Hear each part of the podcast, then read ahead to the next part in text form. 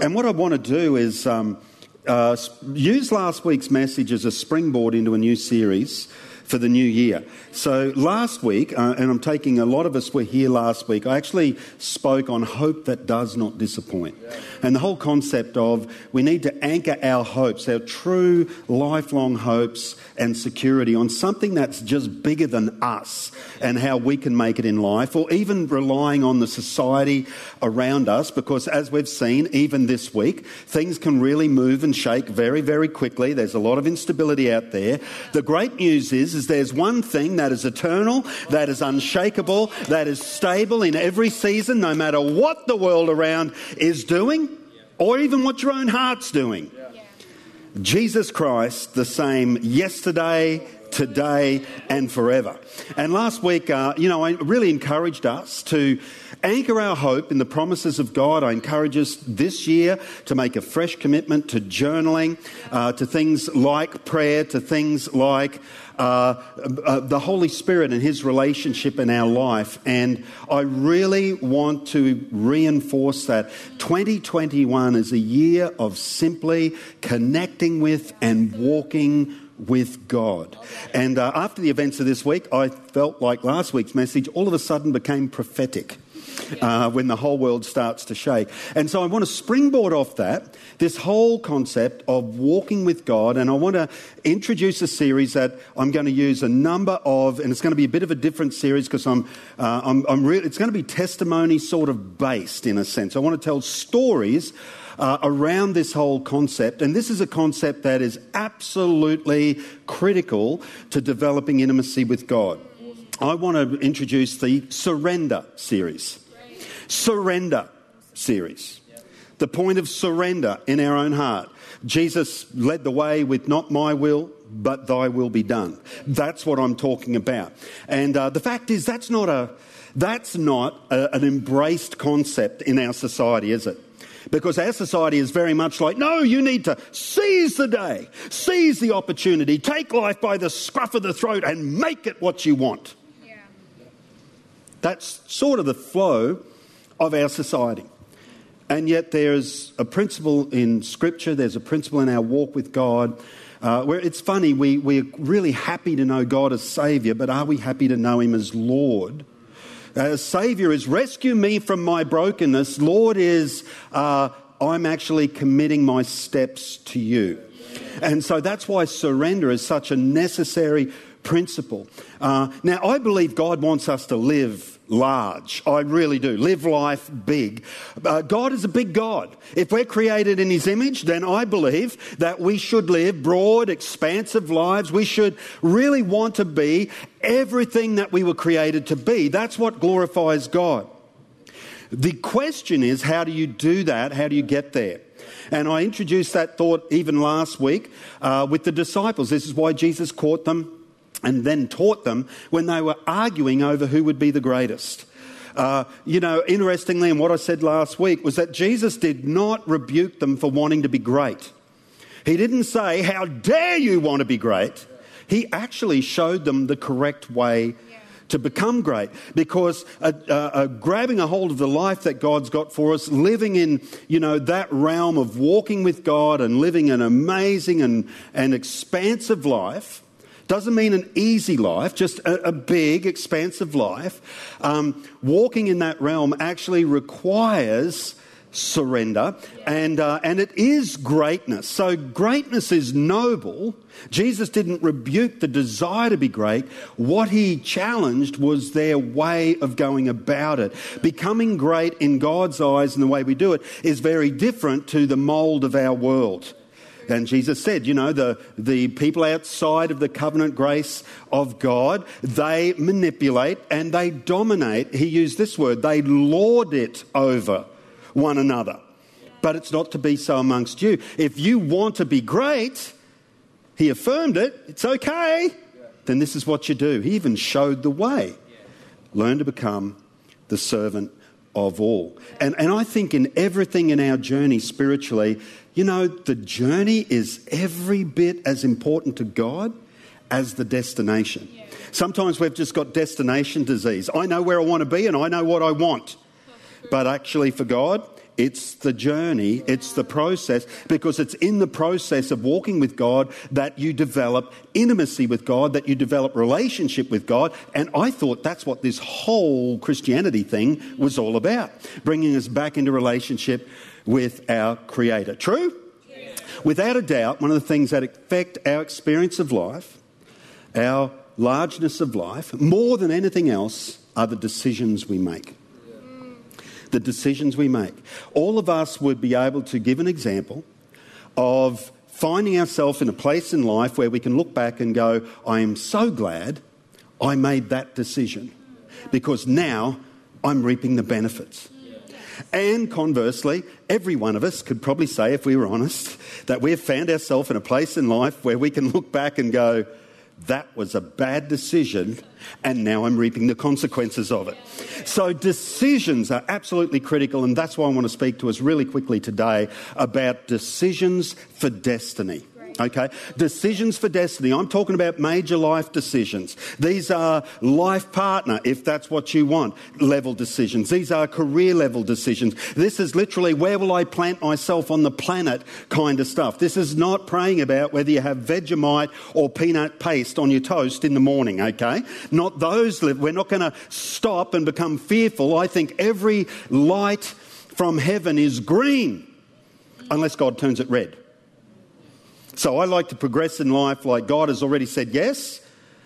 And if I'm sensitive, I can always hear him say no or wait. Do you know that? God's got three answers to prayer yes, no, and not yet. And sometimes we don't realize that. We get frustrated. We think God said no, and it's actually a wait. Just wait for the timing. And so I want to talk to us about decisions for destiny. I want to look at a couple of passages about Jesus. And Jesus may be making decisions that don't seem to be with the flow of where his life and ministry was traveling at that time. And when we look at those decisions, we see that Jesus was running on a, on, on, a higher agenda. Now, it's easy for us to say, of course, Jesus was running on a higher agenda. But the fact is, as children of God, that's what God wants us to do too to run on a higher agenda, something beyond just what I can see and touch and taste and smell and desire to experience. To actually make decisions that are sort of born out of heaven, if I could put it that way. Okay, first passage of scripture I want to look at. Are you convinced? Are you with me? John chapter 6, verse 15. Jesus, knowing that they intended to come and make him king by force, withdrew again to a mountain by himself. This is interesting because Jesus came to be known.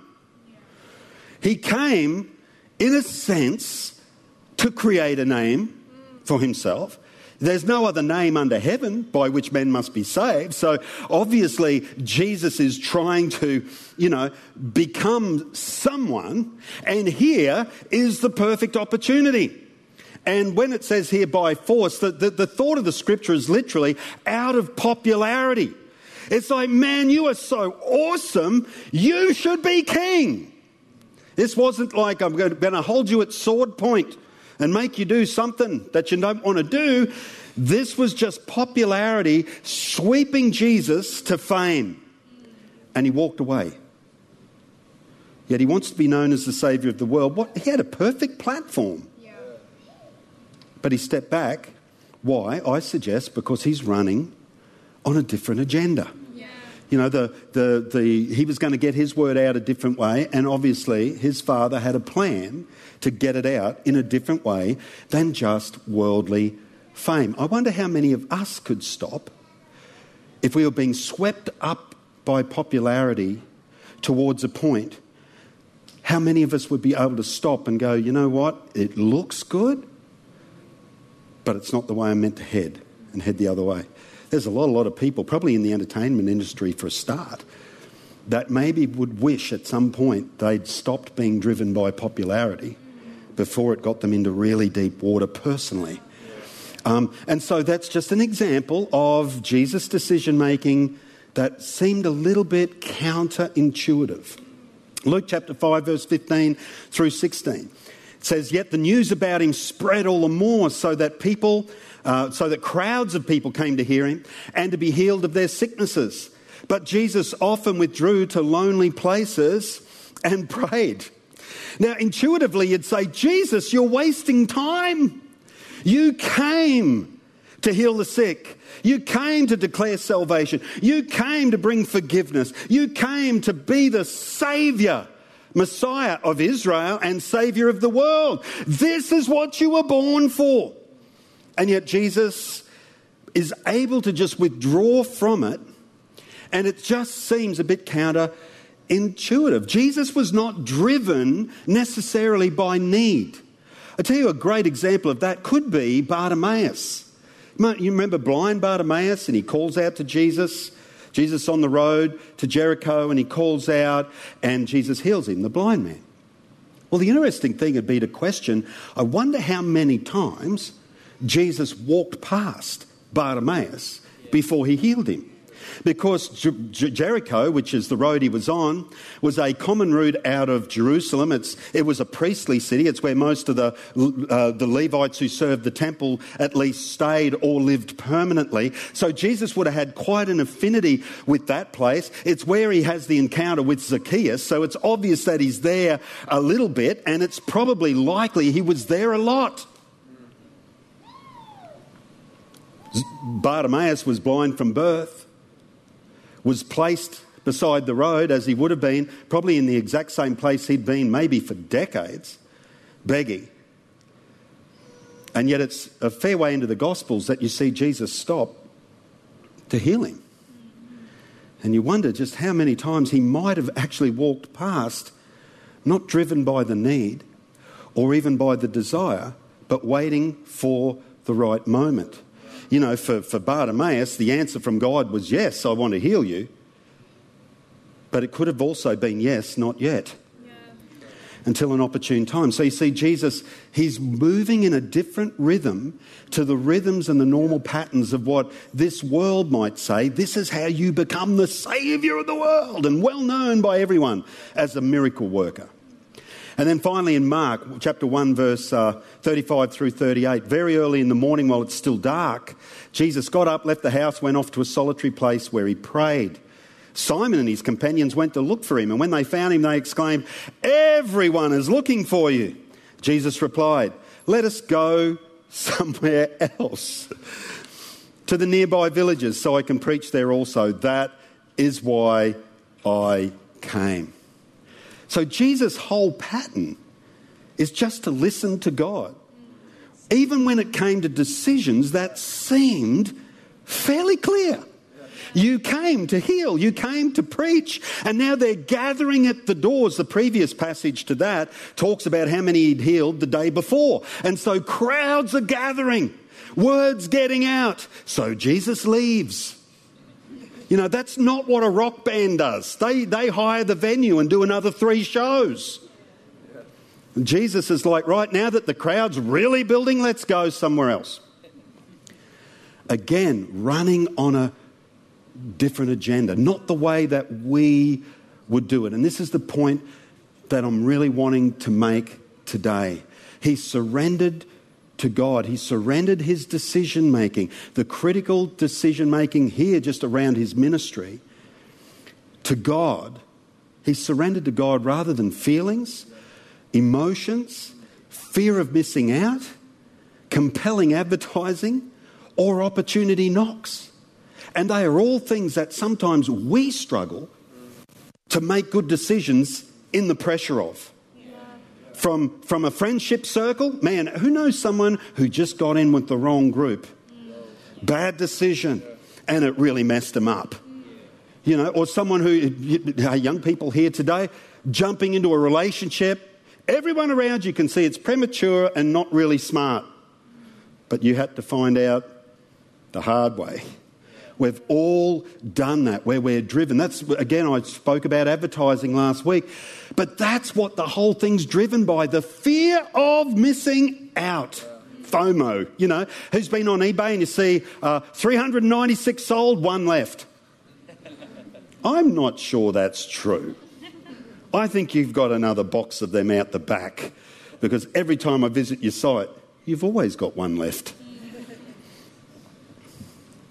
Fear of missing out. These things dr- drive us to make premature decisions Yeah.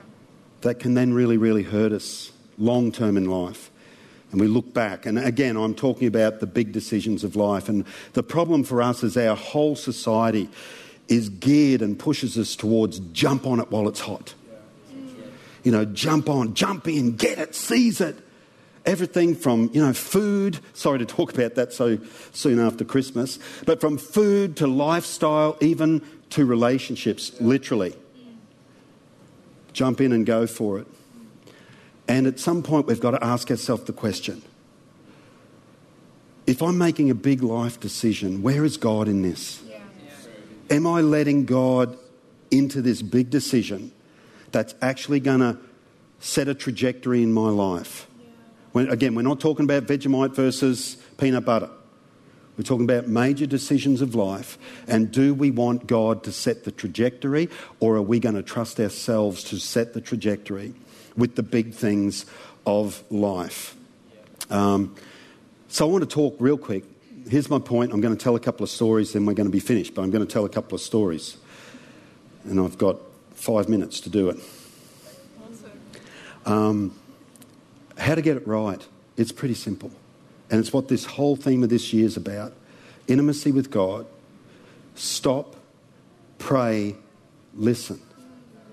Stop, pray, listen. That's what you see Jesus doing. Stop, up, up off, the mountain, comes back down with a totally contrary decision. Why? Because he listened. So good. Lord, there's Father, there's a lot of people down there with a lot of need. Father, I don't know what he said, but he might have said something like, Yes, but if you get bogged down there, there's a lot of people who won't hear. So I need you to go to the next town and the next village and spread this broad. I, I don't know, but that seems to be the pattern of Jesus' life. And so, how to get it right stop, pray, listen. Now, I, as I said, I treat every stoplight as green. Oh, sorry, every, yeah, every set of lights I come to with God as green. Not every stoplight is green. Every light is green on the tree, unless it turns red. Here's the problem often we're so far down the rabbit hole of a decision that we just don't think. You know, who's been tempted? Like, don't put your hand in the air because this would be none of you because you're all manifest sons of God and daughters of God. Who's ever been tempted to just put a little bit of the gas on when the light turns yellow rather than stop, even though you know you're sort of stretching the boundaries of whether you could have stopped or not? Just give it a little tap on the accelerator just to scoot through. And sometimes we're so far into a decision that even when the red light comes on, or the orange light comes on, the warning light, we tap the accelerator rather than the brake. Sometimes we tap the accelerator really quickly before God can convict us more. There's three people here who are honest. They all laughed. You know, when, when we were young in ministry, Sue and I, and uh, we were in this church, we were interns for three and a half years. Very different internship program to what we've got now. It wasn't a program, really. It was just attached to the senior pastor, serving him. Wonderful man, Peter Aspen. He and his wife now attend the church again. And um, uh, I was Peter's intern after three and a half years. In a sense, we weren't, we were happy to serve, but we were wondering what's next because we felt like God was beginning to stir the, stir the pot a bit in our hearts. And uh, we had a guest speaker stay at our house who come to speak at an event that we had in the church.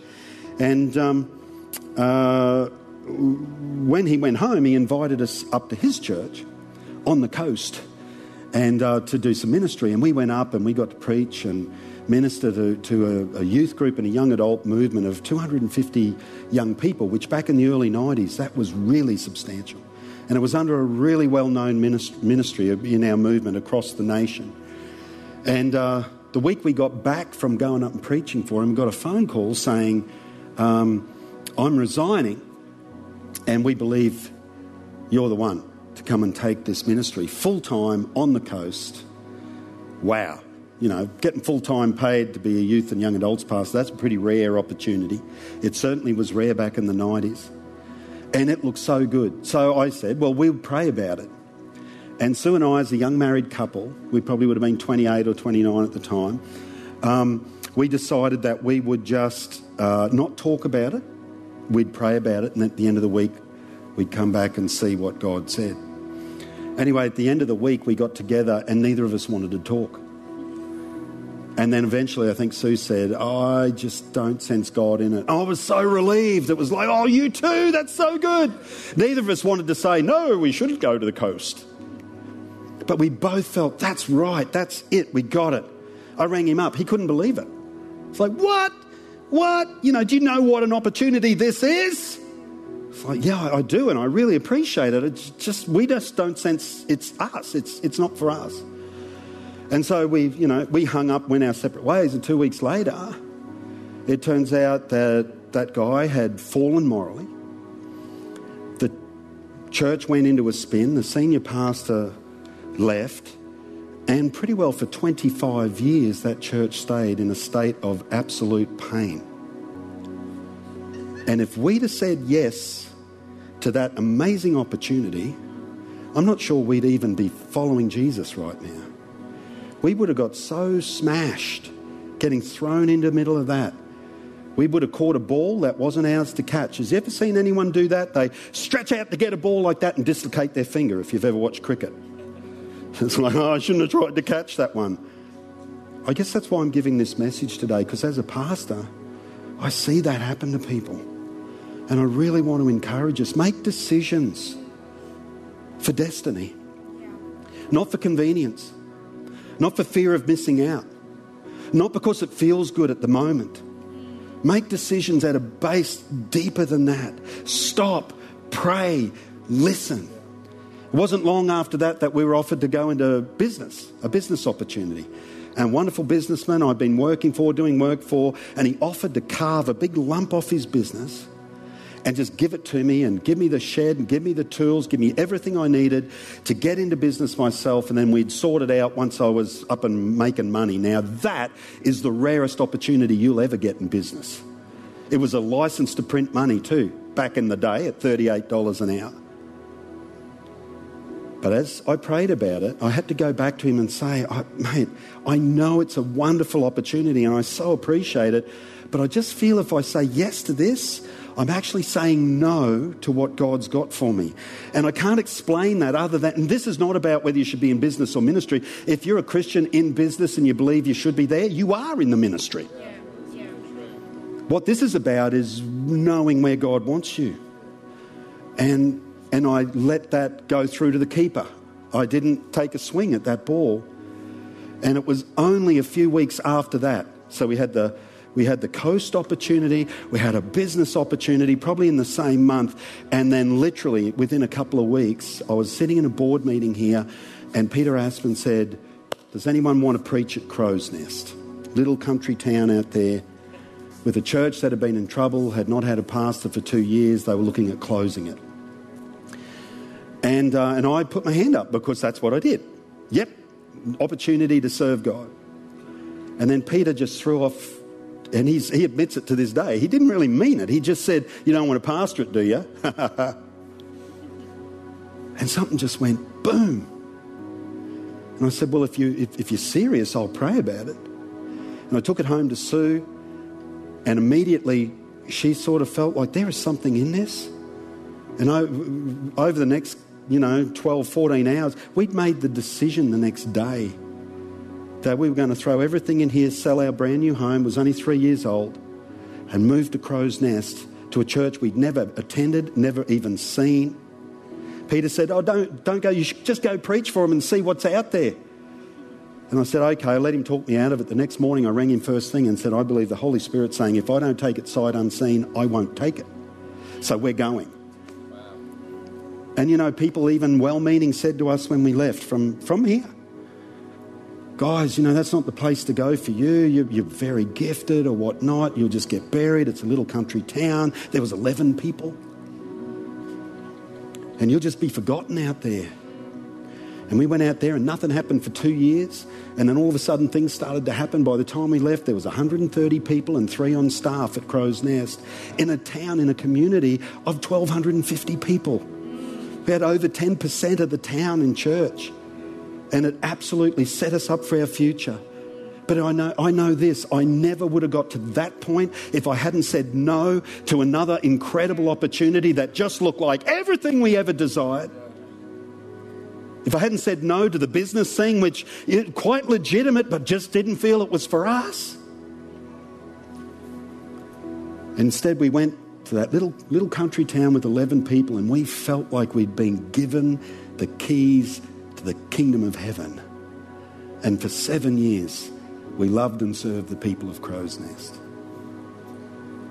You know, I'm, I'm only saying all of this to say, you know what? God can save you a lot of pain and He can position you for destiny to be exactly where you're meant to be. But if you're driven, if you allow your decision making to be driven by a fear of missing out, or what's expedient, or what just looks good, then there's a big chance you'll miss it. There's a big chance you'll get to a point in your life where you get to hear and you look back and you go, you know what? I'm in the pain I'm in right now because of decisions back there that I didn't really commit to God. Come on, if 2021 is a year of intimacy and walking with God, walking humbly before God, like I said last week, then the thing that we have to commit to Him is the major decisions of life. Can I ask us some questions just as we close? Okay, I've got a heap of them. You okay? Just as we close, I'm going to close as fast as I can.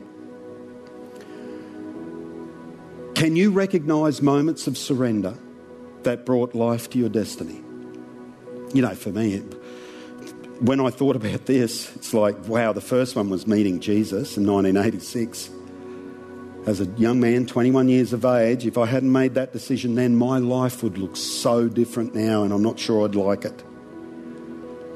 I made that decision, and I, I, just go back to my whole life. It just looked this way, and it was basically headed that way. And then there's this big cross in it where I met Jesus, and from since then, it hasn't been an easy life, but since then, my life is built in a way that I'm very, very appreciative to God for. Another question so, what about you? Can you identify those key moments? Is the major decision making pattern of your life one of compulsion? Or prayer? Is it one of compulsion or prayer? When you come to a major decision, do you feel compelled? Oh, I just, I better get on this while it's, while it's hot. Or is it, Lord, you know, I'm facing a big decision here, so I'm going to step back. I'm going to commit this to you because this is something I need to get right. What's the pattern? When was the last time you stopped at a point of decision so you could pray and seek direction and confirmation of whether to proceed. You know, because I know people who wish they'd done that before they ended up as committed in a business thing or in a relationship or a whatever. And all of a sudden they're sort of locked into something that they think, man, I wish there were signs, there were signals. I saw orange lights, but I didn't tap the brake. I just planted the foot. Is there a decision you're facing right now that you need to commit to God? Just think about that. Is there a decision right now that you need to commit to God? And I guess the biggest question is would you be willing to obey even if the answer doesn't suit you? Because that's the hard bit, isn't it? Like if God just said yes to everything that looked cool, we wouldn't even be having this message. but the issue is often things look good but they're not necessarily going to take us into our future. Sometimes we're actually going to sabotage our future with things like debt or a difficult relationship, or we can actually sabotage by making the wrong decision. So, would you be prepared to put the brakes on? Would you be prepared to change direction? When the answer doesn't suit, because I think at that point it's a point of surrender, it's a point of intimacy. And, and for me, I know for Sue and I, whenever we've made a big decision like that, even when it doesn't seem to suit us, within a very short time, we're walking away going, My goodness, didn't God save us from some pain with that? Boy, we're glad. Boy, we're glad that we just surrendered then and we didn't just push on just because we could. But we actually committed it to God we saw the red light, we decided to stop at the red light, and three weeks, you know, or whatever, sometime later, a, a train goes speeding through, and you think, we just dodged a bullet with that one. Can I pray for us today? Would you think about your decision making process? Would you commit this year to a year of surrender? Decisions for destiny. Not driven, not compelled, not fearful, but committed to God, moving into your destiny, into your future, into what He has for you. Could we stand together today? Let's stand together. Thank you, Father. I thank you for every heart, uh, every life, every family, all of our loved ones, because the decisions we make impact everything around us. And Father, we commit ourselves this year to hearing from heaven, particularly in the bigger things, just stopping to listen, stopping to pray and hear from heaven. Help us, Lord. Help us to make decisions for destiny. Help us to make decisions that empower, not restrict our future. In Jesus' name. While our heads are bowed, you know, if you're here today and, uh, and maybe you've never made that first big decision that I talked about, which was, you know, opening my heart to Jesus, you're able to make that decision today. If you're listening to this going, man, I wish my life was directed by something more than just my feelings or compulsion of the society around me, then, friend, you can open your heart right where you are. You can make a quality decision, a decision for destiny, by simply welcoming Jesus into your life. You know, stop arguing, stop fighting, whatever you've been doing to hold God at a distance, or maybe you've just really not understood He's got a plan for you. Well, friend, you can surrender to that plan this morning in the simplest of ways. Just open your heart and welcome Jesus in. I encourage you to do it, it'll change your whole future. Amen. Thanks, Pastor Sue. Awesome. Can we thank uh, Chris this morning?